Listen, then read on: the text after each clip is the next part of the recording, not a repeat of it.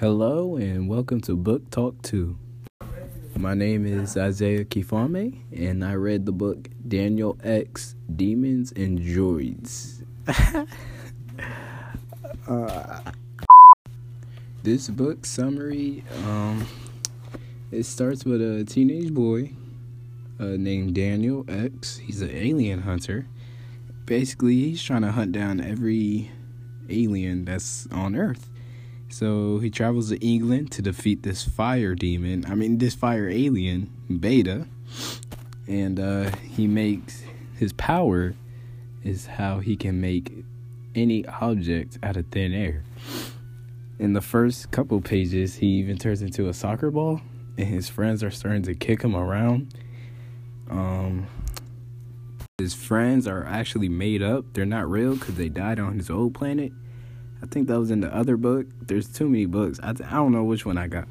But his friends are not like real, real. They're made up from him, his power. Um, throughout the book, he just goes around trying to defeat Beta, trying to find ways. And he ends up having to go back in time and do it, finding out his old roots with his parents, and all that good stuff. One person that I thought was valuable, of course, was Daniel. He uh he basically carried the team with his powers every time there was in a bad situation, he got out of it. He used and the way Daniel uses it is very clever.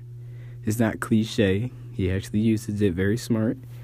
Um, his dad be talking to him, even though his dad passed away from the alien that he's trying to hunt down.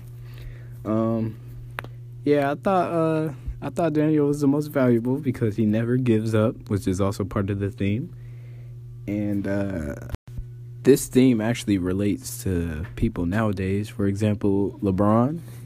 Uh, there's a lot of people who told him early in his life that he was never going to make it to the NBA, and well, he made it. So, like Daniel, if he would have gave up in the beginning, London wouldn't have been saved. The whole world wouldn't have been saved, and would have been on fire from Beta, the alien. So, I do think that theme is relevant from events happening today for people that want to read this book, it would have to people have to be people that like adventure or like hanging out with friends type of adventure, and also like quirkiness and jokes. Because in this book, they do a lot of jokes. It's James Patterson, and I believe that's the same person who made the book I funny. There's like a lot of quirky jokes, even when Daniel's in very tough situations.